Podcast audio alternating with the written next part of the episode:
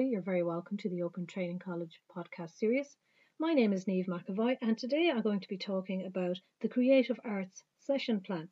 And this is aimed at the BA in Social Care Year 1 students for their Creative Studies module.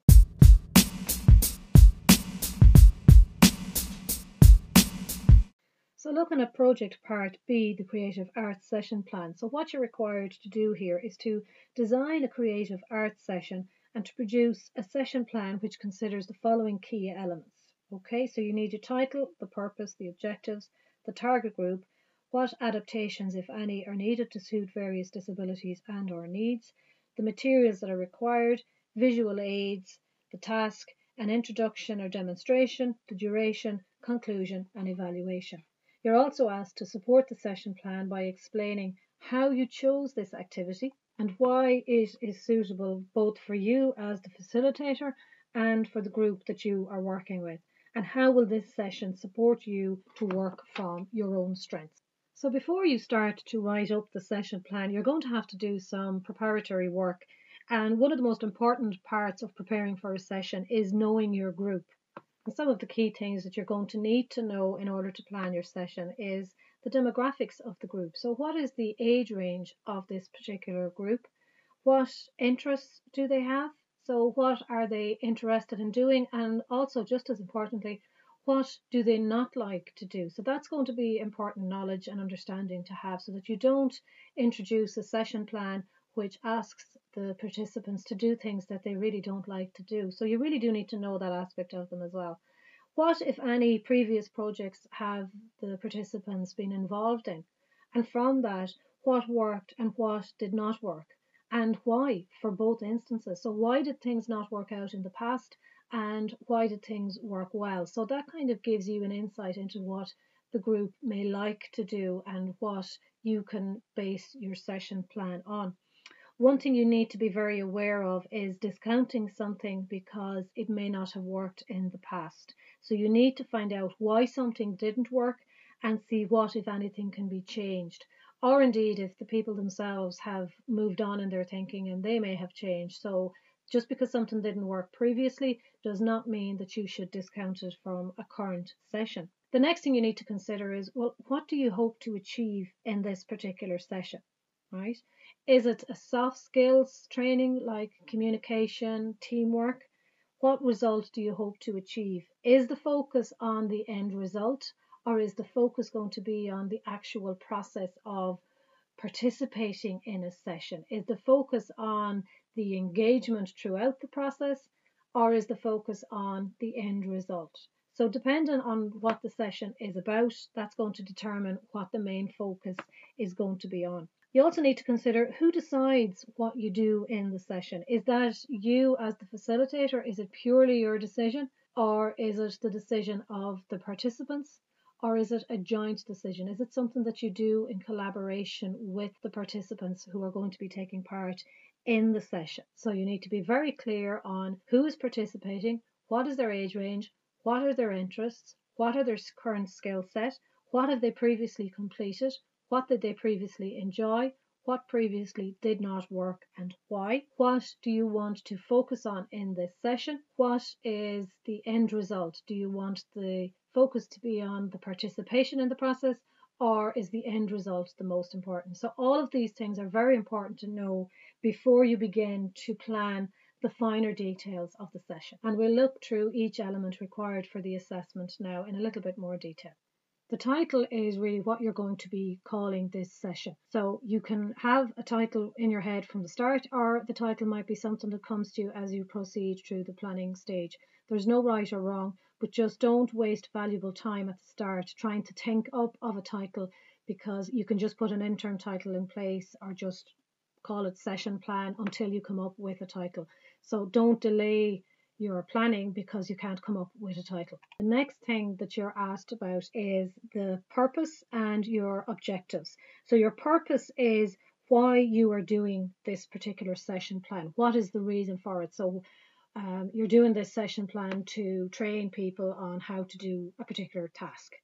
Then your objectives, these are more concrete, clear steps to achieve the goal. So how will you do it? So for example, the objective might be to run a session in which participants will undertake creative activities and in doing so they will improve their skills of communication and teamwork, for example. So the target group then, this is the participants that you are aiming this particular session at. So we don't need their names obviously, but just the, the overall demographics. So their age range and if they attend a service and that's where you're going to be doing the session with them. So it could be a group of adults in their 30s who attend the day service that you work in, for example. For the adaptations, then you just need to note what adaptations or changes do you need to make to suit various disabilities and or needs. So if you have to amend maybe the guidelines or the instructions or some of the materials or even the environment that you carry out the session in, just note that here. If you don't need to make any adaptations, just note that. So you can put down your adaptations as a heading and then note underneath that no adaptations were required for this particular cohort. The materials needed and visual aids, you note these as two separate headings and you again just outline what materials you need to carry out this session and what visual aids, if any, you will need as well. So you'll definitely have things to put under the materials heading. Uh, you may or may not have something to put under the visual aids. You might find that you have step-by-step pictorial images for the instructions, but you may not. It depends on your group and what their needs are. So for materials and visual aids, you just literally note down exactly what it is you're going to be using. Under the heading of task, then you clearly outline what the task is going to be. Then for your introduction, so for the written part, the introduction, you can explain how you're going to demonstrate it. And when you're actually doing the task, this introduction part is the actual demonstration. So you might demonstrate the task being carried out first, if that's appropriate to your task. It may not be appropriate outline the duration of the task. So how long is this session plan going to last? Is it a 30 minute session? Is it a 40 minute? Is it an hour? Just note the, the time or the duration of it. Then you have the conclusion. So you can just wrap it up here, give an overview of what happened during the session, and then your evaluation is um, a little bit more personal to you in that you evaluate how well you feel the session went what particular strategies did you use that you felt were appropriate and went well? Was there any particular strategies or methods of working that you are not happy with and you would do differently the next time and why you're not happy with them? So, this is an opportunity to bring in the theory of training and session plans, and you should be able to link back to the readings online in relation to this. You also need to support the session plan by explaining why you chose this particular activity. So, you can link it in here to being something that's relevant to the social care sector or something that's relevant to your job or to your own professional or indeed your personal development. Why is it suitable for you as the facilitator? Then also, why is it suitable for the group that you are working with? So, what's it, what's the benefit to the guys that you're working with? How are they going to benefit from this? What skills are they going to develop or enhance?